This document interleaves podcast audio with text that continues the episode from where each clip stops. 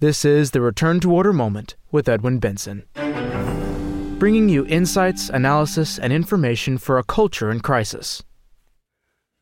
The insane illusions of the woke world. What do you see when you watch the television news footage of the quote unquote mostly peaceful demonstrations that have taken place over the last year? Like most people, you probably notice the fires first burning buildings, police cars, and the barricades are all over the place. However, the next time you see some of this film, look at the mostly young people doing the protesting. These are the haunted faces, hostages of anger and rage if you asked them why they were so angry, they would probably say something about racism and oppression. But yet, the vast majority of those protesters are white. Their clothing is that of the middle class. That means that according to critical race theory, they are amongst the oppressors. There is good reason to pity those caught up in the insanity of the impulses that the world describes by their four letter word, woke. They are spending their lives working towards an illusion of social justice. It gnaws at their souls, dooming them to be permanently angry unless they can escape its spell. This episode of the Return to Order Moment examines the bizarre world of wokeness. We begin with an essay by Mr. John Horvat. Is mom's apple pie a symbol of oppression? There is nothing more American than mom's apple pie. The image of the hot, sugar crusted pie is seared on the memory of countless Americans. Variations of this tasty dessert belong to all American mothers, regardless of race or ethnic origin. However, leave it to the progressive demagogues to find a way to tear down this cultural icon. They cannot let an apple be an apple. They deconstruct an apple pie to always find a hidden racist or oppressive narrative. Apple pie should be enjoyed for what it is a simple dessert. The left rejects the truth that the apple pie is just an easy to make dessert. Instead, it denounces what it calls quote unquote food injustice. This sour exercise consists of tracing food origins and reading oppressive narratives into them. These same people will look at modern food chains and find exploitative labor and other practices embedded in their production processes. Perhaps because it is an American icon, the left's food police attack the apple, claiming it is guilty of genocide. In the kangaroo court of food injustice, no one is allowed to speak in the apple's defense. Raj Patel author of Stuffed and Starved Markets, Powers, and the Hidden Battle for the World's Food System, makes a ruthless case against the apple and apple pie. In an article in The Guardian, he claims the apple has nothing American about it. The fruit tree was imported from Europe and imposed upon the natives. Its introduction was part of, quote, a vast and ongoing genocide of indigenous people, Unquote. The author does not even allow Europeans to claim the apple as their own. Long ago, apples came from Central Asia and found their way into Europe through trade, and presumably without genocide. The apple became an important food in both Asia and Europe for millennia. For centuries, the apple steered clear of offending and oppressing people. The case against the apple gets serious with its introduction into America by the hated Spaniards in the early 16th century. Mr. Patel claims the fruit became a tool of colonization wherever it went. The apple could not remain an apple. It became a sign of occupation, not healthy nourishment. Pioneers and settlers imposed it on the peoples they oppressed. Things got worse for the apple as it took root and flourished in the native soil of the English colonies. Colonial officials saw the trees as a sure sign that the land had been quote unquote improved and taken from the wilderness. The author says the trees became quote markers of colonized property, unquote, and symbolized intruders who uprooted indigenous communities. Unlike the leftist theorists, most colonists saw only apple trees. They were unaware of their crime. Indeed, the apple can claim that it is the most cultivated fruit worldwide, celebrated by all peoples and cultures. Wherever it goes, it has kept the doctor away with its health benefits and excellent taste. In America, the Europeans introduced the tree that crossed with the native crabapple to secure an abundant and varied food supply to inhabitants that often experienced food insecurity. Alas, nothing about the apple's many benefits is allowed in its defense. However, a closer look reveals that the real culprit on the docket at Food Injustice Court is not the poor apple. The left hates property, not the apple. Patel presents the damning evidence by claiming that, quote, apple trees have become markers of civilization, which is to say, property, unquote. Rousseau could not have said it better. Cursed be all property that establishes civilization wherever it takes hold. Cursed be all apple trees that mark a property, making it beautiful and productive. Property is the foundation for a civilization that provides stability for the family and allows traditions to flourish. Private property is where apples can be produced, homes with mothers can be built, and pie recipes can be handed down. That is why the left hates private property, which it calls theft. Property lies at the center of its class struggle dialectic between the haves and have nots.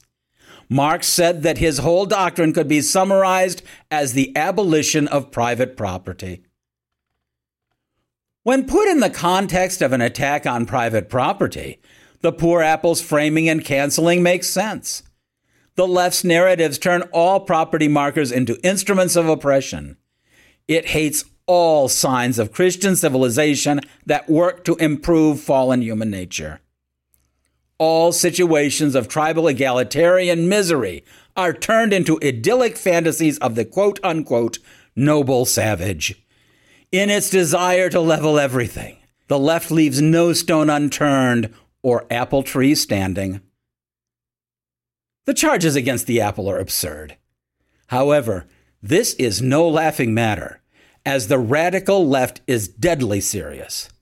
Nothing escapes the cruel tyranny of the food injustice thugs, not even mom's apple pie. Surely, a society that sees a symbol of evil in something so delightful as apple pie cannot be a sane and happy place. Mr. Horvat continues this theme in the second essay in this podcast. Is Woke Broke? The Perils of Living in a Parallel Universe. If there is any word guaranteed to enhance a conversation or article, it is woke. Most people are not exactly sure what it means, but they sense that using the expression sends a message of being aware of the latest trends. Even the most convinced conservatives realize that a slight reference to the word establishes credentials for commentary. The buzzword lends itself to many variations. It gives rise to great awakenings, wokeness, and being the woke-est. It allows for dazzling displays of wit since it rhymes with broke, smoke, joke, and other oak words. The word stands out since its adjective form is not only politically but grammatically incorrect. The left uses the word in earnest as if it really means something. The right employs it in jest to highlight its absurdity. Everyone in between uses woke in order not to appear hopelessly unwoke. Its usage is a grand theatrical spectacle which, to paraphrase Shakespeare, is full of sound bite and fury, signifying nothing. Merriam Webster defines the word to mean being, quote, aware of and actively attentive to important facts and issues, especially issues of racial and social justice. Unquote. What that means is left to the imagination. Most sense that it means falling into step with the ready to go narrative offered by critical race theorists, by which just about everything can be labeled racist. The big problem with woke is that it is not connected to the real world. Everyone knows it is theater, but dares not say it. Like so many other liberal buzzwords, it inhabits a parallel universe divorced from reality. at the risk of sounding wokish, the word is in trouble. Woke is indeed broke. In an interview with Vox, Democratic strategist James Carville surprisingly admitted this brokenness.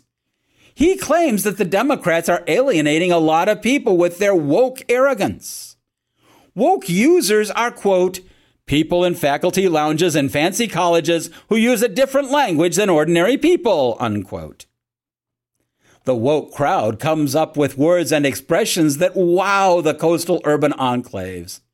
However, expressions like Latinx and communities of color are not used by the people they describe. Ordinary people can't make sense of this pseudo elite verbiage that is much more virtue signaling than genuine concern for the less fortunate. Mr. Carville says that Democrats need to communicate, quote, without using jargony language that's unrecognizable to most people, including most black people, by the way, unquote. The expressions might look good in op eds, CNN commentaries, and political discourse. However, the former Clinton advisor believes that it would be better if, quote, the language used should be something that regular Americans can understand, unquote. Mr. Carville's observations highlight the problem with all liberal universes. They are based on fantasies that distort daily realities. These theories are shrouded in terms that regular Americans cannot understand. When these delusional theories become policy, they have disastrous results, shattering the lives of individuals and increasing government control. Woke is a doomed word since it expresses a distorted reality. It is based upon critical race theory, that frames the debate to favor a class struggle narrative dividing humanity into oppressors and oppressed. Like all Marxist lingo, woke fans discontent. It deepens resentments instead of healing them. The left's conversation does not appeal to ordinary Americans because it is much less attuned to human nature and the natural desire for unity. The right often includes an appeal to Christian charity in its message. When charity rules in a social order, individuals become self sacrificing and concerned for the common good. The church's action teaches unity in Christ, not division. The perplexing thing about concepts like wokeness is that promoters often perceive their lack of foundation. The left does not seem to care if its schemes work or not. Its target is the destruction of Christian civilization and the moral law that sustains such an order. The end goal justifies any means. The left has always lived on labels and illusions. Rather than change their skewed views, liberals deny the problem and attach themselves to the next reincarnation of their nefarious doctrines. Wokeness is no exception to this rule. Quote, Wokeness is a problem, and everyone knows it, Mr. Carville admits. It's hard to talk to anybody today, and I talk to lots of people in the Democratic Party who doesn't say this, but they don't want to say it out loud, unquote. Woke may be broke, but in leftist parallel universes, there is always the next illusion ready to wreak havoc on society as it tumbles down the slope to Marxist misery. Given all of this disillusion, it is reasonable to predict that the world of fine arts would fall victim to the weird and woke. For generations, so called modern art has butchered everything we see, hear, and touch. In the galleries and museums devoted to modern art, people stand around and discuss the artist's motivations while they pretend to see something in disordered blotches and lines. One thing, however, is peculiar. None of its admirers ever say that this so called art is beautiful. In fact, beauty seems to be the farthest thing from the minds of either the artists or the presumed admirers of these bizarre creations. Mr. Horvat looks at an example of this trend in his essay, In a World of Invisible Sculptures, Everything is Crazy. If there is an image that expresses the state of the world, it might be the work of Salvatore Garau, a 67 year old artist from Santa Giusta, Italy. He specializes in quote unquote immaterial art. His sculptures do not exist materially, but only in his mind. The art collectors who buy his pieces get a material paper certificate to record the sale of their piece of nothing. According to Italy 24 News, the author's catalog illustrates his sculptures as, quote, absolute white space, unquote, that can be placed in any unobstructed place. The worst thing about the Italian artist is that he refuses to admit that he is selling nothing. He is not a con man artist out of the emperor's new clothes. One gets the impression that he fully believes that the quote unquote vacuum he creates is full of energies that he placed there to populate the nothingness. He really thinks that by focusing his quote unquote density of thought upon an empty point, he can confer being upon this space, giving it a title and a price tag. One of his works is aptly titled Buddha in Contemplation and consists of a tape outline on a sidewalk where the masterpiece is supposedly placed. One of his works, titled Io Sono, or I Am, sold for $18,300. The Italian artist comes to mind when looking at many things that pass for reality these days. All it takes for someone to create something is to imagine it. It need not have a material foundation. Everyone is expected to believe in the imaginary object without question. One example of this revolutionary magic is critical race theory, that holds that race is the sole prism through which history, economics, sociology, science, and all aspects of life must be seen. Its promoters will allow no other explanation for how society works and always frame the debate to favor this class struggle narrative, pitting one race against another. Racism exists and must be combated. There is no problem denouncing it where it appears. The problem is finding it where it is not. While race may be a prism to see reality, it can never be the prism. Thus, CRT promoters see quote unquote systemic racism everywhere, even where it is not. They claim racism infuses everything in society to the point that most people are unaware of their inherent racism and can do nothing to rid themselves of their supposed biases. Like Mr. Garau, it is enough to focus the energies of CRT upon any void and abracadabra, it becomes whatever the promoters want it to be. The goal of CRT is not to remedy the concrete racial problems, but to make racism quote unquote systemic. That is to say, invisible, abstract, and ambiguous. In typical Marxist fashion, this tactic facilitates overturning the whole system. To support critical race theory, Scholars create phantom science and history to give substance to the nothingness of their claims.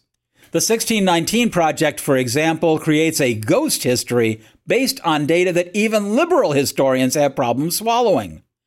Even the most unlikely disciplines can be turned into invisible racism mathematics, science, medicine, and language.